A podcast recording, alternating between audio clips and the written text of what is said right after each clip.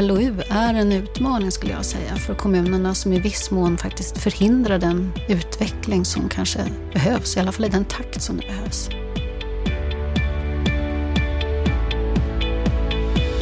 Vårt samhälle har stora utmaningar. Vi blir fler medborgare och vi blir äldre. Andelen medborgare som är 80 år och över kommer att öka med 50 procent de närmaste tio åren.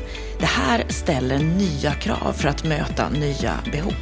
Mycket fokus när det gäller vår samhällsutveckling har legat på bostäderna, bristen på bostäder, men samhällsfastigheterna har kommit på skam, för även där finns en stor brist. I dagens Bopolpodden får du möta Rikshems VD Sofia Mattsson Linnala som berättar att de vill ha en nära kontakt med kommunerna för att lyckas med den här stora utmaningen, men att det är svårt att möta de behov som kommunerna har då kompetensen saknar och då LOU inte fungerar fungerar.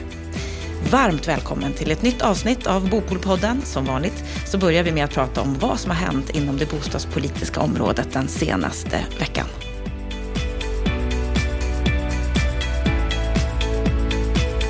Ja, Lennart Weiss. Under den senaste veckan och dryga veckan så kan man ju säga att vänsterorienterade tankesmedjor ger sig mer och mer in i debatten. Bland annat så har vi en en debattartikel här ifrån Reformisterna som säger att det är hög tid att utmana de krafter i bank, bygg, fastighetssektorerna som dominerar och stryper utbudet av ändamålsenliga bostäder.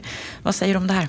Ja, och kanske vi ska först förklara vilka Reformisterna är. Det är alltså en nybildad förening inom socialdemokratin som eh, uppenbarligen har eh, som eh, idé att driva Socialdemokratiska partiet åt vänster och, och påverka politikutvecklingen.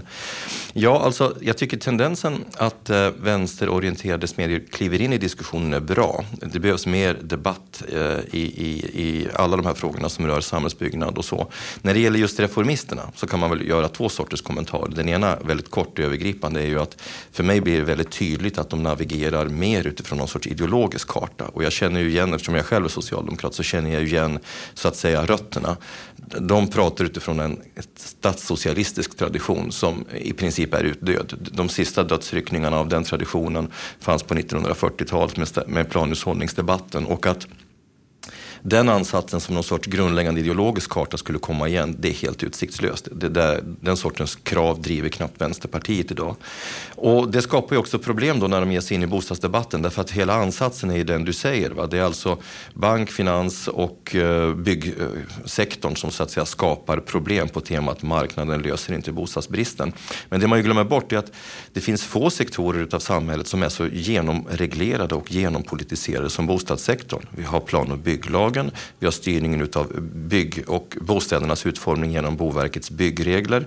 Vi har kreditrestriktioner och vi har inte minst eh, kommunernas planmonopol. Så här är det väldigt mycket politik redan idag. Det påpekar man i den här artikeln lite pliktskyldigt längre ner men anvisar ändå ett recept som går ut på att man ska starta statliga byggbolag, man ska starta statliga bostadsutvecklingsbolag, man ska eh, övergå från kommunal till statlig planering och man ska ha statlig finansiering om det nu inte är pensionsfonderna ytterst som ska finansiera det hela. Den grundmixen eh, har ingen politisk realism. Jag skulle säga att den skulle heller inte lösa några större problem. Den skulle skapa andra problem. Som vilka problem då? Ja, alltså det man ju inte riktigt förstår, eh, tror jag, det är att om man ropar på Eh, statligt engagemang för att få fram billiga bostäder så, så, så frammanar man bilden av den gamla statliga bostadspolitiken som vi hade i Sverige fram till 91 till 93. I den skalan kommer den aldrig att återinföras för den strider mot de budgetprinciper vi har idag, den strider mot EU-regelverket. Den ledde till ofantliga eh, stora statliga budgetunderskott som drev upp räntorna. Så den saknar politisk och ekonomisk realism. Däremot så är jag rädd för att den kan bana väg för en svensk variant utav social housing, alltså en, en, en minimalistisk eh, allmännyttig bostadsmarknad för de allra svagaste. Och det menar jag eh, utifrån ett bostadssocialt perspektiv skulle få rakt motsatt effekt. Det, det, det, skulle förstärka segregationen, det skulle skapa stigma för de människor som bor där. Och det de här vännerna tyvärr bortser ifrån, eh, det är ju att eh, de billigaste bostäderna de finns ju i det ägda beståndet. Men där, där bejakar man ju, till och med välkomnar man de kreditrestriktioner som en annan statlig myndighet har infört, nämligen Finansinspektionen, som tvingar folk över till den dyraste delen av bostadsmarknaden, nämligen hyresrätterna. Så att kort sagt så hänger det här inte riktigt ihop. Eh, det kommer inte att spela någon avgörande roll för vad det som kommer att ske inom bostadsdebatten. Men framförallt inom socialdemokratin så skapar det ju en del oreda därför att eh, det lägger, skulle jag säga, barriärer för en mera, ska säga, pragmatisk och klok inriktning som skulle kunna bli praktisk politik. Kommer de att ha något inflytande på politiken framåt tror du? Nej, mycket marginellt eh, och eh, vi får väl se hur det där utvecklar sig. Om jag lite kort pratar, liksom kommenterar den där företeelsen som socialdemokrat så tycker jag att föreningen Reformisterna bär väldigt tydliga drag utav, av fraktion. Och, och, och bildandet har ju uppenbart väldigt tydliga är tydligt inspirerad utav det som har skett i Storbritannien. Ehm, där man har haft politiska fraktioner i tiotals år. Det har skapat enorma bekymmer. Så jag är tyvärr rädd för att eh, den här grupperingen, även om de i vissa avseenden har ett vällovligt syfte, mer kommer att skapa politiska problem för socialdemokratin. Mm. Vi får se hur det utvecklar sig framåt. De andra vänsterorienterade tankesmedierna som ger sig in i det här, kommer de att ha påverkan? ja, det finns ju andra inlägg som jag tycker är bra. Jag menar Lisa Pelling och Arenagruppen gjorde ju ett jätteviktigt inlägg här om vinmodellen. Alltså allting som tillför mer kunskap, mer analys, det är väldigt bra. Men, men de som skriver ut recept för stora statliga program eller som till exempel Reformisterna här att pensionärerna via AP-fonderna skulle finansiera bostadsbyggandet. De är ju väldigt fel ute. På tal om just det så är jag väldigt förvånad över att man menar att pensionärer pensionärerna ska vara med och finansiera bostadsbyggandet en gång till. Det skedde på 60-70-talet och är delvis en förklaring till att pensionsfonderna är underfinansierade. Eh, skulle vi göra på samma sätt idag, det vill säga att med billiga pengar finansiera bostadsbyggandet, då kommer ju framtidens pensionärer att drabbas. Pensionärernas pengar ska placeras där de ger största möjliga avkastning och då skulle jag säga svensk industri. Mm, vi får se hur debatten kommer att fortsätta inom det här området. Nu ska vi alldeles strax få höra Sofia Mattsson Linnala, ett samtal som du kommer få kommentera om en liten stund. Vi ses snart, Anna.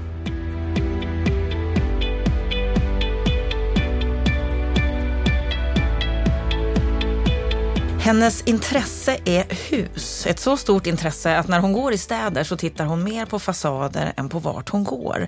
Det här har ju inneburit en del stukade fötter men ingen stukad karriär. Hon har en gedigen bakgrund som vd och ledare inom fastighetsbranschen, mestadels inom allmännyttan och sedan två och ett halvt år tillbaka är hon vd för Rikshem. Varmt välkommen till Bopolpodden Sofia Mattsson Linnala. Tack så mycket. Hur kommer det sig att du har ett sånt stort intresse för hus?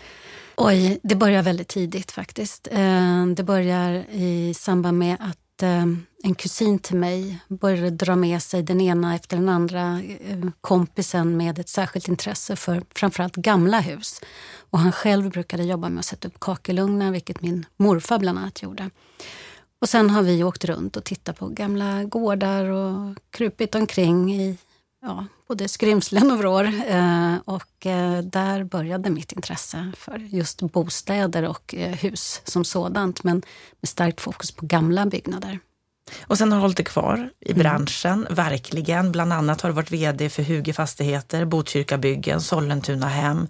Du har också jobbat många år på Saab och som finans och ekonomichef där. Mm. Du har haft många ledarroller. Som sagt, hur har det kommit sig? Har, har det fallit sig naturligt eller har du sökt dig till ledarskapet? Nej, det har jag faktiskt inte gjort. Utan det har nog snarare varit mitt engagemang och en ovilja att bara låta mig nöjas med någonting. Jag vill alltid driva någon form av förändring eller en process. Eller, det finns så mycket kvar att göra.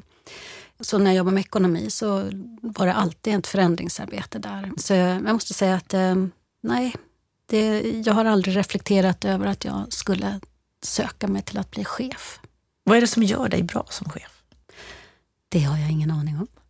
Någonting eh, måste det vara eftersom du har fått roll efter roll efter roll. Ja, nej men det kanske är det att jag... Dels så har jag väl den där, som väldigt många kvinnor, en liten duktig flicka som sitter på min axel och ser till att man levererar det man ska leverera.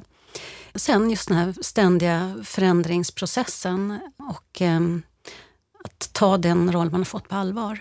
Du har sagt i en artikel som jag läste om dig att jag får inte ut någon energi av tröghet. Ja, oj, det måste vara en gammal. ja, nej men det stämmer. Jag, jag kan tycka att det är väldigt jobbigt att se att det sitter fast. Samtidigt som jag har förstått att man kan inte springa ifrån en stor grupp människor heller och det är väl någonting som jag har lärt mig. Där var jag väl kanske inte riktigt lika eh, duktig på att invänta alla tidigare. Men man, man kommer inte snabbare fram för att man lämnar hälften på en station. Och det här med att komma snabbt framåt, det gör ju bostads och fastighetsbranschen i många olika aspekter, många olika områden. Men när det gäller det här med jämställdhet, mångfald. Du blev VD för Botkyrka byggen när du var 36, då var det relativt ovanligt med mm. kvinnliga ledare. Hur tycker du att branscherna har hanterat jämställdhet och mångfald? Ja, gud, ja.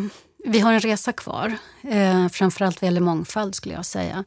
Men tittar vi på fastighetssektorn så skulle jag vid det här laget säga att eh, kvinnorna är ju väldigt, väldigt många. Och framförallt kanske inom bostadsskrået har det varit väldigt mycket kvinnor. Men när jag började så var jag ju en ensam kvinna i en ledningsgrupp på 13 personer och eh, det var nu har jag i och för sig alltid varit i mansdominerande arbetsplatser så, så att det var inte någonting konstigt. Men när jag reflekterar över det idag så är det ju väldigt, väldigt mycket roligare att se att det finns en helt annan mix och en, ett helt annat, eh, en annan jargong i korridorer och i samtalen. Blir det ett bättre arbete tror du? Ja, det tror jag. Jag tror faktiskt att det är väldigt bra att man kommer in med helt olika perspektiv. Och eh, när jag tittar på min ledningsgrupp så har vi ju varit ganska systematiska i att hur vi sätter ihop den. I början så är det ju lätt, då har man en, en body som man utgår ifrån. Men sen när man ska komplettera gruppen så börjar det komma in perspektiv mer och mer med sånt som jag känner att det här behöver vi tillföra för att gruppen ska bli komplett.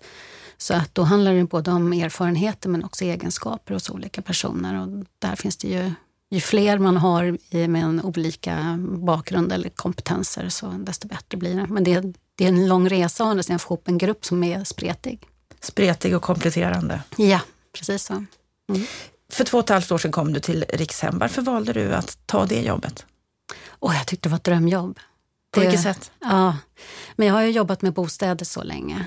Och eh, oftast så har man då, eller i princip hela tiden, så har jag varit stationerad i en kommun.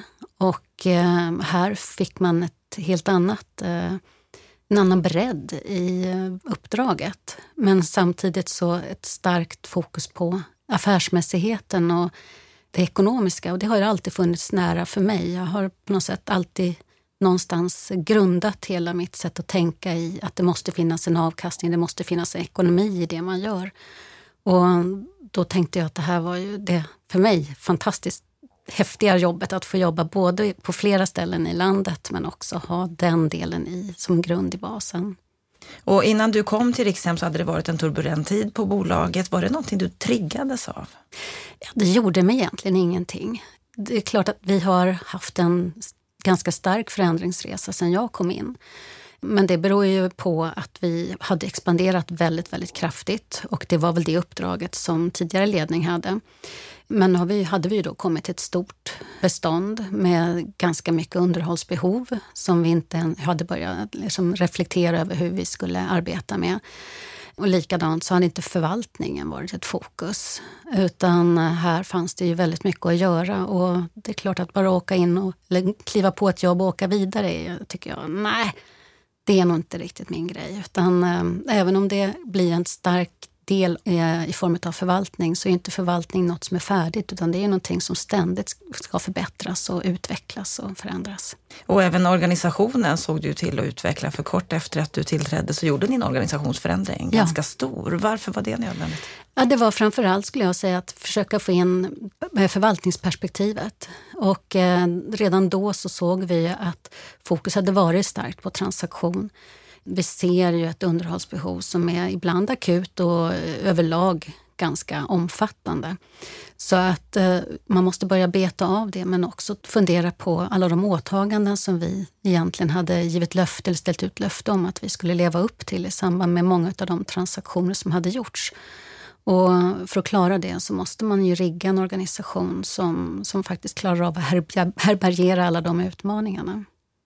Ni är ju ett bolag som både bygger och äger bostäder och samhällsfastigheter och ni är en långsiktig partner till många kommuner, landsting, statliga myndigheter. Ni har sagt om er själva att ni är den privata allmännyttan. Vad skulle du säga är er viktigaste uppgift? Jag skulle inte likna mig med den privata allmännyttan idag. Jag vet att det var någonting som sades innan jag kom på plats. Eh, men eftersom allmännyttan som sådan har så mycket olika förväntningar på sig så har jag börjat inse att det där är ett uttryck som är lite farligt att slänga sig med. Men vår absoluta uppgift är att jobba med eh, det vi tänker det är det långsiktiga i vårt ägande och att tillföra ett samhällsengagemang i det vi gör.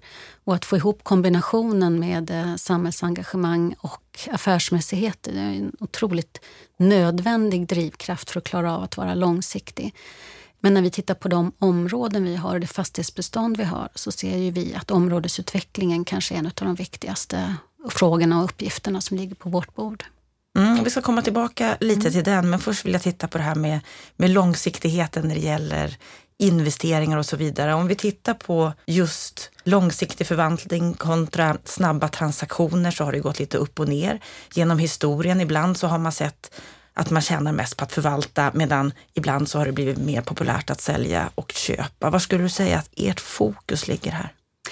Ja, jag brukar ju faktiskt likna fastighetsmarknaden med ett gäng såna här knattefotbollsspelare. Alla är på samma ställe samtidigt. Man behöver aldrig fundera på var bollen är någonstans. Och lite så tycker jag att det är här och nu. Förut har ju bostäder varit totalt ointressant för den breda privata marknaden. Eh, det har varit några stora familjer som har ägt stora fastighetsbestånd. Men i övrigt så har det varit det kommersiella som har varit det som har varit intressant och som också har attraherat pengar. Och, och sen samband med egentligen att vi på Rikshem bildades och även ett par andra företag så kan man konstatera att det institutionella kapitalet på ett annat sätt började titta på bostäderna. Och när vi då funderar över investeringsverksamhet kontra kortsiktiga transaktioner så skulle jag säga att vi kommer naturligtvis att jobba aktivt med vår fastighetsportfölj där vi ser att vi har fastigheter som inte alls passar in i vad vi vill göra eller vad vi vill stå för så kommer vi naturligtvis att reflektera över om vi ska behålla dem eller inte. Hur ser det ut idag? Kommer ni sälja av en del? Eh, idag har vi väl egentligen inga såna konkreta försäljningsplaner. Vi gjorde en ganska omfattande insats 2017 där vi lättade ur ett antal fastigheter och vi gick ur en kommun också som egentligen kanske var sådana fastigheter som hade kommit in i samband med de stora transaktionerna. Eh, och då får man alltid med något som kanske inte riktigt var det som såg överst på önskelistan. Men sen vill ju vi naturligtvis lyckas med det vi gör. Och eh, utifrån ett sådant perspektiv så måste vi väl kika igenom hela det bestånd som vi har och fundera på hur får vi både en god förvaltningskvalitet och lever upp till de kvaliteter och krav som vi ställer på oss själva parat med en god eh, effektivitet i organisationen. Så att det kommer att bli ett antal raster som man lägger på på portföljen och det kanske ibland innebär, att vi kommer att göra några skruvningar till. Och tittar vi på ett av era segment och samhällsfastigheter så kan vi se ett ökat intresse där för att investera mer i samhällsfastigheter och det finns ett enormt behov. Vi behöver bygga skolor, förskolor, äldreboenden. Vi blir ju äldre och äldre. Vi som bor i Sverige, vi ökar ju hela tiden antalet medborgare. Men många har inte byggt nytt. Många kommuner har inte byggt nytt på många, många år. Det finns en press att bygga mycket mer. Hur ser du på den här utmaningen som vi har när det gäller samhällsfastigheter? Ja, det är en jätteutmaning ehm, eftersom vi också vet att det här kommer som en puckel.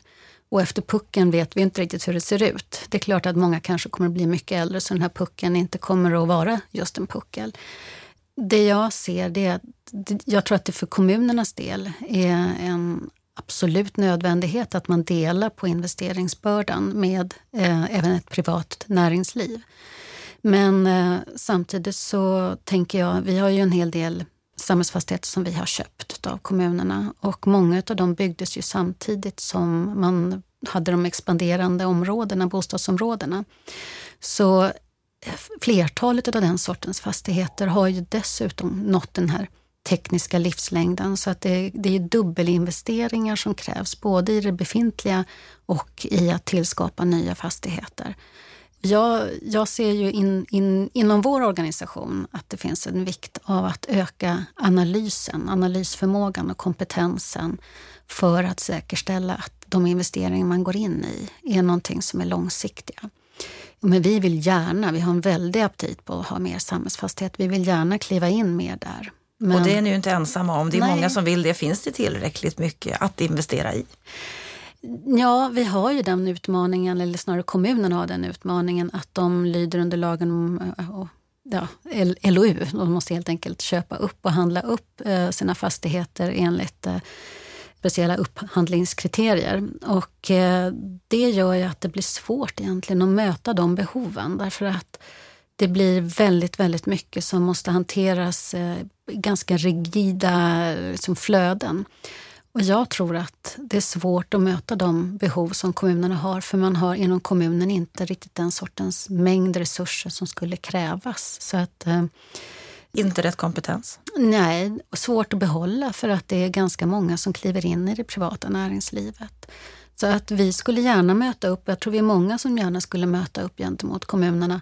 Men LOU är en utmaning skulle jag säga för kommunerna som i viss mån faktiskt förhindrar den utveckling som kanske behövs, i alla fall i den takt som det behövs. Så hur skulle du vilja se, hur skulle du önska att samverkan mellan kommuner och näringslivet såg ut inom det här området? Jag tror att man måste lära känna varandras behov. Och vi ser ju att de kommuner som vi jobbar i och arbetar i och har etablerat oss i, där vill vi ha en god relation med kommunen. Och då tänker vi både vad gäller samhällsfastigheter men också vad gäller bostadsfastigheter. Så i de kommuner som vi har bostadsfastigheter så har vi alltid ett avtal med sociala kontrakt som gör att vi också avhjälper en del av kommunens eh, utmaningar. Och jag ser det som att det är egentligen det här nära samarbetet som gör att man kanske i långa loppet kan göra en hel del smartare eller enklare lösningar som inte behöver vara så utdragna i tid utan att man faktiskt i samband med att man plockar fram en detaljplan, vi har en hel del mark som vi kan jobba med, också kan plocka fram mark för samhällsfastigheter som annars brukar vara någonting som hamnar ganska långt ner på prioriteringslistan när, när kommunerna håller på med sina samhällsplaneringsprogram. Det är mycket expansion och väldigt mycket fokus har varit på bostäderna och då kommer samhällsfastigheterna lite på, på skam där. Har det varit en felaktig prioritering? Nej, jag tror att det har varit en eh, prioritering som med, med svagt med resurser leder till att den som ropar högst eh, är den som man observerar och svarar emot. Och då har eh, det varit väldigt, väldigt mycket fokus på bostadsfastigheter under en lång period. Och eh, nu har äntligen då marknaden, eller hade marknaden en ordentlig snurr och då har det varit ett fokus för kommunens tjänstemän att svara upp emot. Och just detta med bostäder och bostadsefterfrågan, den är ju stor fortfarande mm. som du säger. Och någonting som vi har pratat väldigt mycket om i branschen, det är ju vikten av att kunna bygga billigt så att fler ska kunna efterfråga bostäder hur ska vi lösa den här utmaningen vi har när det gäller bostäder? Jag har ju en total, jag ska inte jag ska säga inte allergi, men jag har så otroligt svårt för det här uttrycket att vi ska bygga billigt för att möta bostadsefterfrågan. För att om vi tittar på vad marknaden har gjort under alla år, det är att man jobbar utifrån marknadens villkor. Och eh, sen så står politiken lite på läktaren och ropar på att marknaden ska lösa bostadsutbudet för socialt eh, eller ekonomiskt svaga hushåll. Och tittar vi på vad man har snarare gjort inom politiken så är det kanske snarare öka mängden regler och vilken kostnadsnivå som det faktiskt krävs för att bygga. Mer än att man har försökt hitta ett sätt att underlätta för de ekonomiskt svaga hushållen att etablera sig på marknaden. Så vad borde politikerna göra? Ja, jag skulle säga att de skulle göra precis tvärtom. Inte fundera så mycket på vilka regler som saknas utan vilka regler som man skulle behöva se över och kanske också fundera på hur ska de ekonomiskt svaga hushållen kunna få råd med en bostad? För att eh, det är inte där man har lagt sitt fokus på politiken. Och då kommer vi in på januariöverenskommelsen och den överenskommelse som man gjorde när det gällde fri hyressättning vid nybyggnation. Något som enligt många bara gynnar fastighetsägarna som då ges makten att själva sätta hyrorna för sina nya hyresrätter. Vad säger du om det här? Ja, ja. Är ni de stora vinnarna? ja, alltså vi skulle rent administrativt kunna säga att vi kanske är vinnare. Jag skulle inte påstå att det kommer att få så stor konsekvens utan eh, när vi tittar på den nyproduktion som finns idag så, så är den egentligen redan på marknadsnivån. Det är väldigt få hushåll som kan klara av att komma in och, eh, och efterfråga den här sortens nyproducerade bostäder. Och eh, blir det tomt någonstans så är det i nyproduktionen med de här hyresnivåerna som det blir tomt. Så du menar att de svagare hushållen, de kan ändå inte redan idag efterfråga de här bostäderna och därför spelar det ingen större roll med den här nya överenskommelsen? Nej, det gör det faktiskt inte och dessutom skulle jag säga att de hyresnivåer som vi normalt har satt i vår nyproduktion vi skulle inte sätta högre förmodligen i alla fall. Därför att vi, vi har inte en hyresmarknad som efterfrågar dyrare hyresrätter. Utan det här är verkligen, man ligger och skrapar på den, den översta procentsatsen utav personer som är beredda att betala de här hyrorna som krävs för att man ska kunna överhuvudtaget räkna hem nyproduktionen. Så du tror inte att det kan bli ett större gap mellan nyproduktion och det befintliga beståndet? Inte mycket. Sen beror det naturligtvis på, det finns säkert någon ort någonstans eller något läge någonstans. Eller att man kan slippa slippa hamna i den långa utdragna förhandling som det ofta innebär. Och att man dessutom slipper den här risken att få hyran prövad. Men jag skulle inte säga att jag ser någon större risk vad gäller hyresnivåerna. Så vi kommer inte se, tror du, höjda hyror även i det befintliga beståndet tack vare denna överenskommelse? Nej, inte tack vare denna överenskommelse. Däremot så kan jag ju tycka att det finns ett eh, osakligt gap mellan det gamla beståndet och det nya beståndet som gör att det gamla beståndet är så otroligt mycket mer attraktivt än, än det nya. Att det ligger så mycket lägre? I... Det ligger betydligt mycket lägre. Ni blir ju ibland kritiserade i media för att kvaliteten i er förvaltning ligger lite lågt i jämförelse med var era hyresnivåer mm. ligger. Mm. Är det rättvis kritik? Till viss del är det säkert rättvis kritik och det var väl egentligen en av de anledningarna som gjorde att vi redan 2017 då började stö, stöpa om vår verksamhet med ett mycket, mycket större fokus på förvaltning. Ehm, men sen så ser det naturligtvis ut olika på olika orter. För tittar vi på hur vi har vuxit så har vi ju många gånger vuxit eh, där vi har plockat in hela bestånd från olika orter. Och eh, ibland också då fått personal med i samband med den, med köpet. Och sen så innebär det att man jobbar lite olika på olika platser och ett av de jobb som vi har hållit på med under föregående år och fortfarande det är naturligtvis att försöka harmonisera och eh, skapa både en jämn förvaltningskvalitet i vårt bestånd men också lyfta de delar där vi ser att vi inte tycker att vi har levt upp till våra egna målsättningar. Men eh, i samma sekund vill jag också säga att vi har ju väldigt många hus som behöver mycket, mycket mer än bara god förvaltning. Det handlar ju om att de eh, står inför stora och kraftiga underhållsåtgärder.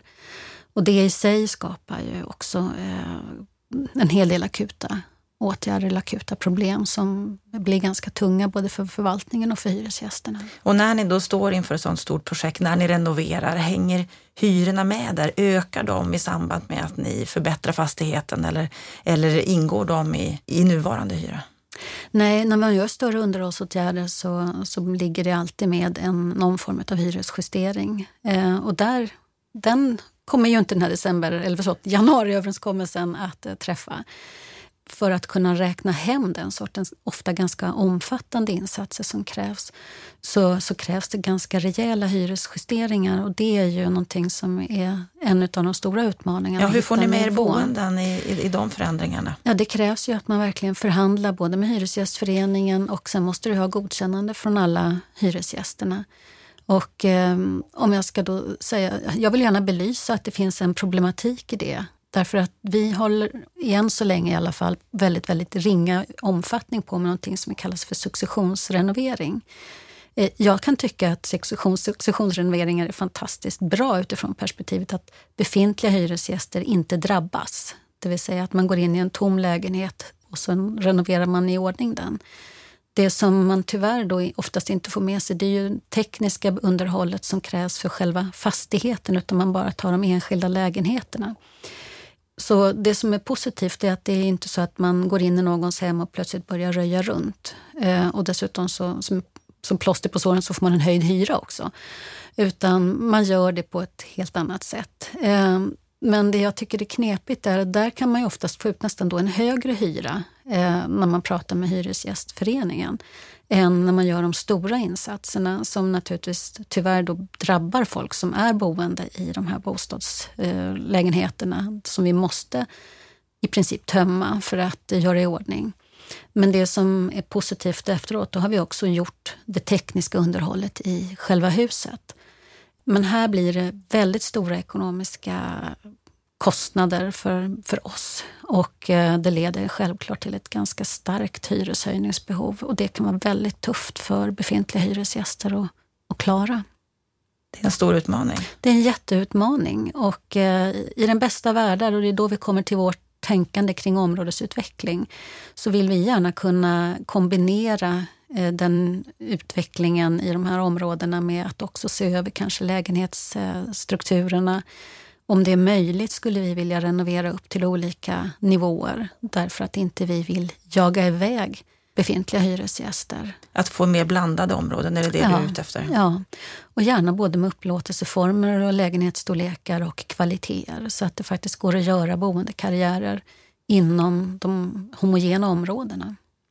Vi har ju 61 olika utsatta områden i Sverige och vad jag förstår så är inte ni inne i något av de mest utsatta. Men ni jobbar ändå aktivt på att skapa stabilitet och hållbarhet precis som, mm. som du säger. Och i en artikel som jag läste med dig så, så säger du så här att om man låter det rulla på utan att försöka stävja en utveckling är det bara en tidsfråga innan fler områden hamnar i tuffare svårigheter. Mm. Är vi i en sån situation i Sverige att vi riskerar att ännu fler områden blir särskilt utsatta, tror du? Ja, det låter spekulativt, men om man då bara tittar statistiskt. Eh, när vi får en växande befolkning så är det generellt sett, åtminstone har det på senare tid varit eh, antingen invandrade personer eller nyfödda. Och ingen av dem eh, brukar kvalificera sig för att vara speciellt eh, högavlönad. Och när vi då tittar på vad det är för någonting som byggs på marknaden. Nu har det byggts en hel del hyresrätter men de är väldigt dyra. Och det har byggts en hel del bostadsrätter och de är också generellt sett väldigt dyra. Och sen kanske inte ens småhusen, småhusen har varit i någon större omfattning. Så att tittar vi på hur man bara drar ut en trendkurva så kan vi väl konstatera att svaga hushåll har inte möjlighet att efterfråga det nyproducerade oavsett om det är ägda boenden eller hyrda boenden. Och kvar så faller då blickarna på hyresrätten. Och det är väl det som jag kan tycka är lite sorgligt, att det på något sätt hyresrätten har blivit lösningen på alla problem utan att man för den del har givit några ytterligare resurser till, till just hyresrätterna. Men eh, tittar man bara med en utdragen kurva så är det ganska naturligt, tyvärr, att tro att eh, det blir i alla fall inte minskad segregation om vi inte gör något annat. Och när jag pratar med kommunföreträdare inom politiken och inom ledningen för kommunerna så nämner de ofta vikten av att ha ett nära samarbete med fastighetsägarna. Mm. Att de har en otroligt viktig roll. Mm. Vad säger du själv? Vad är eran ja, roll det, i det Ja, nej, men det är, vi är helt övertygade om att det är absolut nödvändigt.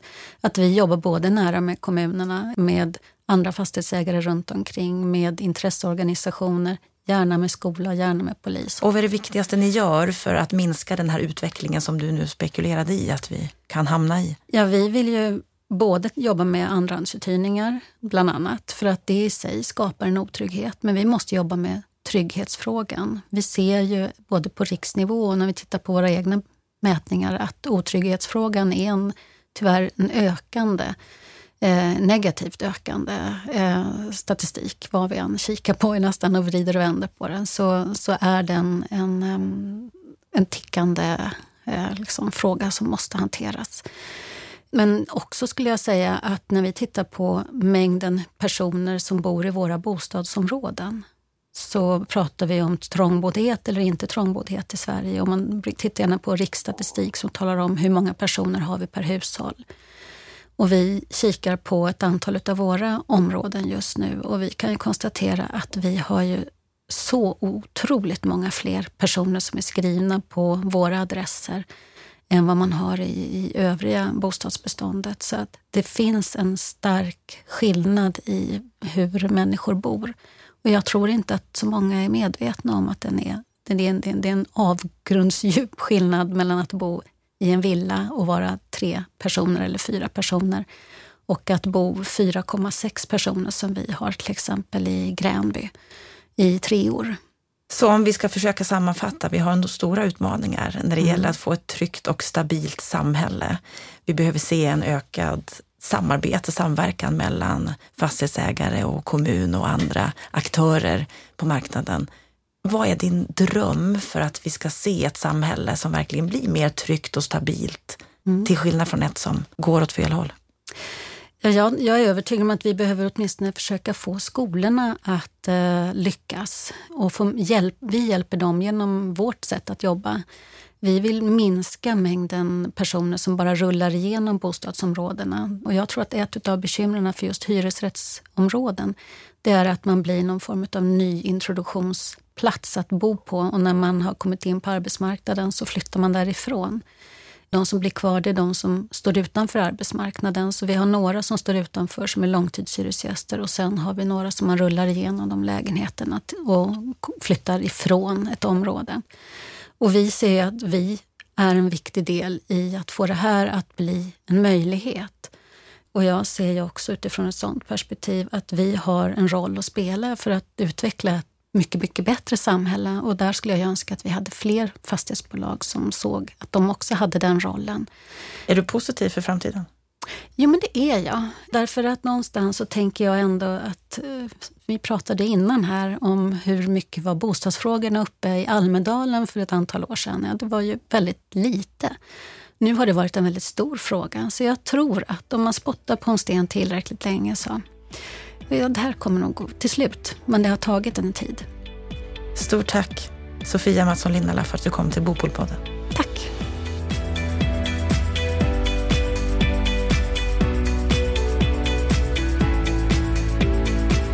Ja, Sofia Mattsson Linnala, VD på Rikshem, har många åsikter om många olika saker. Bland annat Lennart Weiss så berättar hon att hon har svårt för uttrycket att bygga billigt och det är hon ju inte ensam om.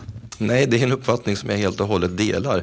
Alltså, det har aldrig byggts billigt eh, i Sverige utan det, det, senaste årgången eller årsringen är ju alltid dyrare än föregående helt enkelt därför att det finns en underliggande kostnadsutveckling som drivs av löner och materialpriser och vad det nu är.